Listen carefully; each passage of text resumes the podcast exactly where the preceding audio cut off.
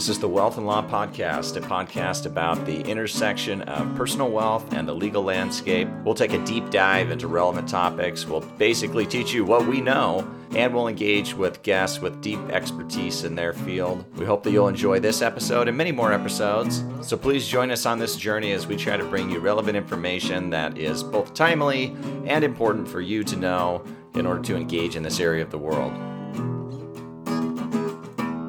Welcome to the Wealth and Law Podcast. You might have noticed that there are some things that are very trendy, and one of those things right now is TikTok. And the financial world, or people who purport themselves to be in the financial world, have not forgotten about TikTok. There are all kinds of trends and exciting things that are being talked about on TikTok, some of which, as we'll discuss today, are really not very uh, wise, uh, to say the least. And let's just say that they are not uh, well advised, some of which really don't work the way that they are described. So I thought maybe we would go through a couple of them just to at least give you my thoughts on these things. Should it be the case that you have heard of them? If you haven't heard about them, then, you know, I guess let this be your your weird introduction, then you don't need to go learning about them in the future. But there are really four trends on TikTok that I want to talk about because these are they're getting sort of a lot of attention, at least now or in the recent past. So the first one is what's called Maximum Premium Insurance, MPI, Maximum Premium Insurance. And the second is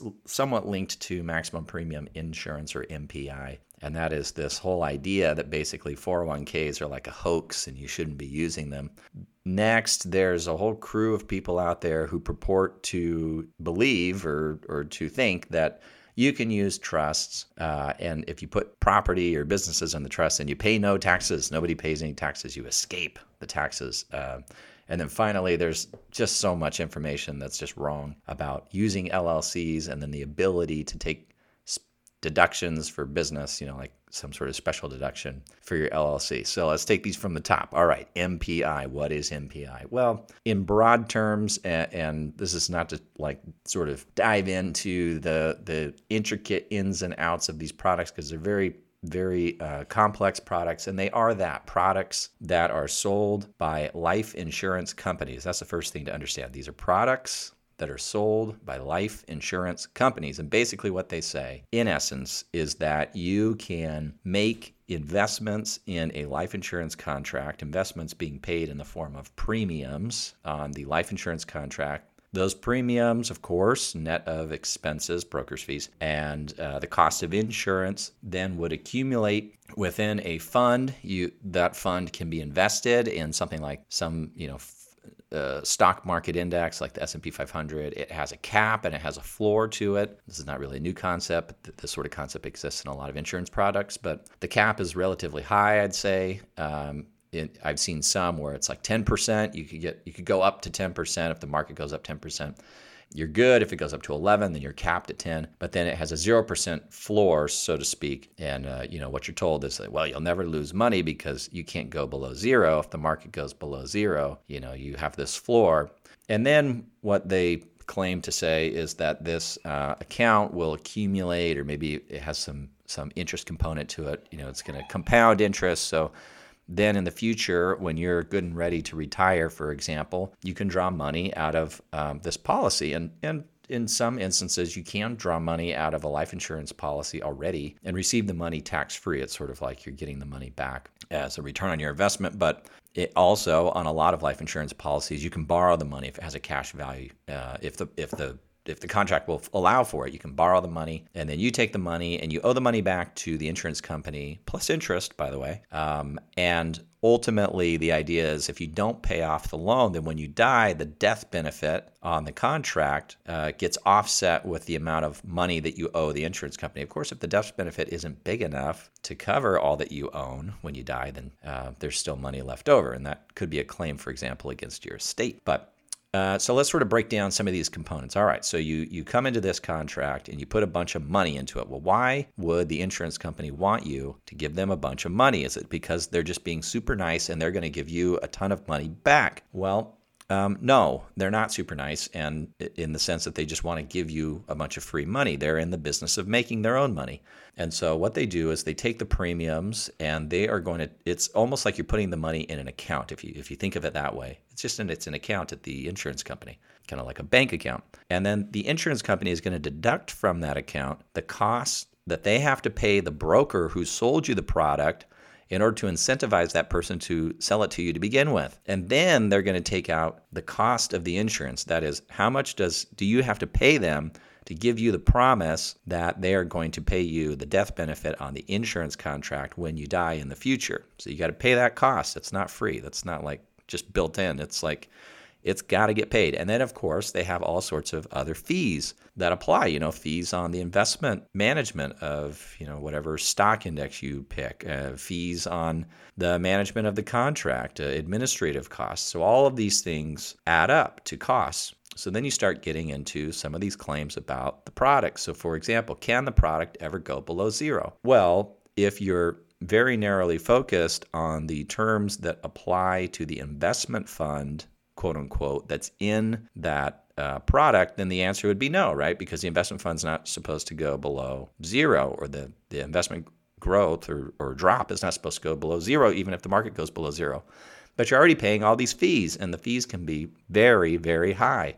So, of course, the answer is that on a net basis, when you take everything into consideration, you absolutely can go below zero on these investments. And a lot of these products are really quite new, but there were other type similar products, not too far off of what these are, um, that have existed for several decades. And anybody who's been familiar with those sorts of products will know that they're either totally paid up because substantial amounts of money has been has been shoveled into the product, or they're not fully paid up and substantial amounts of money need to be paid in now because the cost of insurance goes up as you get older, not down as you get older, and that cost of insurance has to be paid out of this special account. Then, really, what they're asking you to do is to to buy a derivative contract. That's in essence what this is. So let me sort of explain that. So you're giving money to the insurance company. They're not super nice people. They're they're in the business of making money, and what they're agreeing to do is to pay you a, a certain amount of money.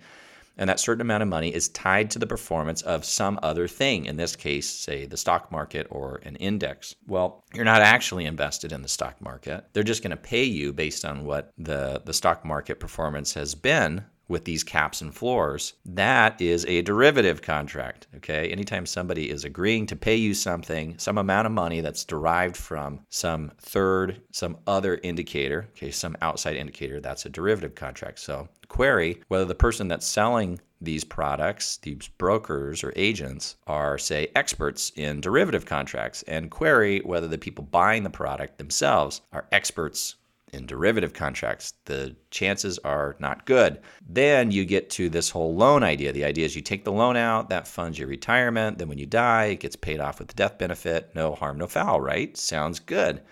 And it gets paid off tax free because the death benefit, when you receive the death benefit on life insurance, generally speaking, with some exceptions, of course, uh, is tax free. Well, think about that. You're taking a loan out, interest is accruing on the loan. So you owe the life insurance money back. And in fact, that interest, that accrued interest plus the principal that hasn't been paid back is going to get covered by the death benefit. But you're paying for the death benefit as well. And you're paying over the course of your whole lifetime. So, in fact, it's like you're insuring the insurance company against the cost of the loan that they're going to give you. So, you're really almost like double paying for the cost of that loan because you have to pay the insurance component in the contract. This cost of insurance is real and it can be very expensive, aside from the uh, broker's fees can be very expensive. And if you're ever pitched one of these products and you're trying to figure out, well, what are the broker's fees? Because they're not always very clear and they don't always want to come out with it they'll give you a pro forma, and the pro forma will tell you, uh, say, in like the first few years, if you took all your money back out, how much you would lose. Okay, there's what's called a surrender charge, and basically that surrender charge is the brokerage fee, and so you can kind of back into the number if if the broker or agent is not all that forthcoming, which is very common. They're often not very forthcoming about what they're getting paid in order to sell you the product. And if you have to pay someone to literally sell your product to other people, it could be that it's not an amazing product. That's let's just say that. And if you have to pay somebody a very high fee, which is quite typical, you know, maybe it's not the world's greatest product like it's being marketed. And I think that's true of these MPI contracts for what it's worth, just one person's opinion. It's not really legal or financial advice, it's just one humble person's opinion from what I've heard from TikTok. Um, okay, so the the next one is is you hear on TikTok some people saying that well 401ks are they're a hoax and they were set up for super rich executives and not just normal people like us and so therefore you should not use your your money to put it into a 401k and get your employer matching instead you should take that money and oftentimes put it into an insurance contract or some other product that this person is trying to sell. Well, first of all, 401ks are definitely not a hoax. They've been around for a long time. They're not going anywhere. They've been um, the the rules surrounding 401ks have been modified and amended and rethought and thought over again. And there are extensive regulations and extensive IRS guidance on these types of accounts. I'm saying 401ks is sort of a catch-all of like employer sponsored uh, retirement accounts. These are not a hoax. And these are actually excellent savings vehicles from the perspective that you can put money in the money go, can go in and it's not taxed. You know, it, it's it's an, what's called an elective deferral. It gets taken off off the wages that are going to be reported to you for tax purposes, and then your employer is putting money in. In addition to that, well, that's like free money, and basically because you're you're getting to put in money on a on a pre-tax basis, so it's not included in your tax base when when the when the employer is trying to withhold taxes on your paycheck. So you're putting it in pre-tax. It's as though the federal government is underwriting whatever portion of that money would have been subject to tax and just giving it to you. So if your tax rate say is 20%, let's just say that. It's 20% and you put in $100, where it's as if the federal government is giving you $20 to contribute to the 401k because had you taken that money for yourself and then invested it, you would have gotten 80. You would have gotten the 100 minus the 20 in tax, left with 80. You'd have had 80 to invest. But instead, the federal government is saying, no, no, no, you can put the 100 in. We'll chip in the 20. So you put the 80, we'll chip in the 20. You don't have to pay us that 20 in tax. Of course, when you reach retirement age, uh, for purposes of, of these retirement account rules, which is a little too complex to go into right now. Um, yes, you have to take the money out, and somebody has to pay tax on that account if it is a, a non Roth account. Okay. But it could be set up as a Roth account. Many 401k plans permit Roth 401k accounts. So, what happens in that case? In that case, what you're trading on is you're saying to the federal government, look, it's super nice of you to give me the extra 20 bucks, but I don't want that. I'm going to put in the 80 into an account, and the money in that account can grow tax free. So nobody pays tax on it as it's growing. And then when I'm good and ready to take the money out, it'll come out to me tax free as well. That's a, a Roth account. So you you sort of have both options. Those are really pretty good options, and for the vast vast majority of people, I'd say in sort of uh, middle income to upper middle income strata, that that's almost a no brainer. You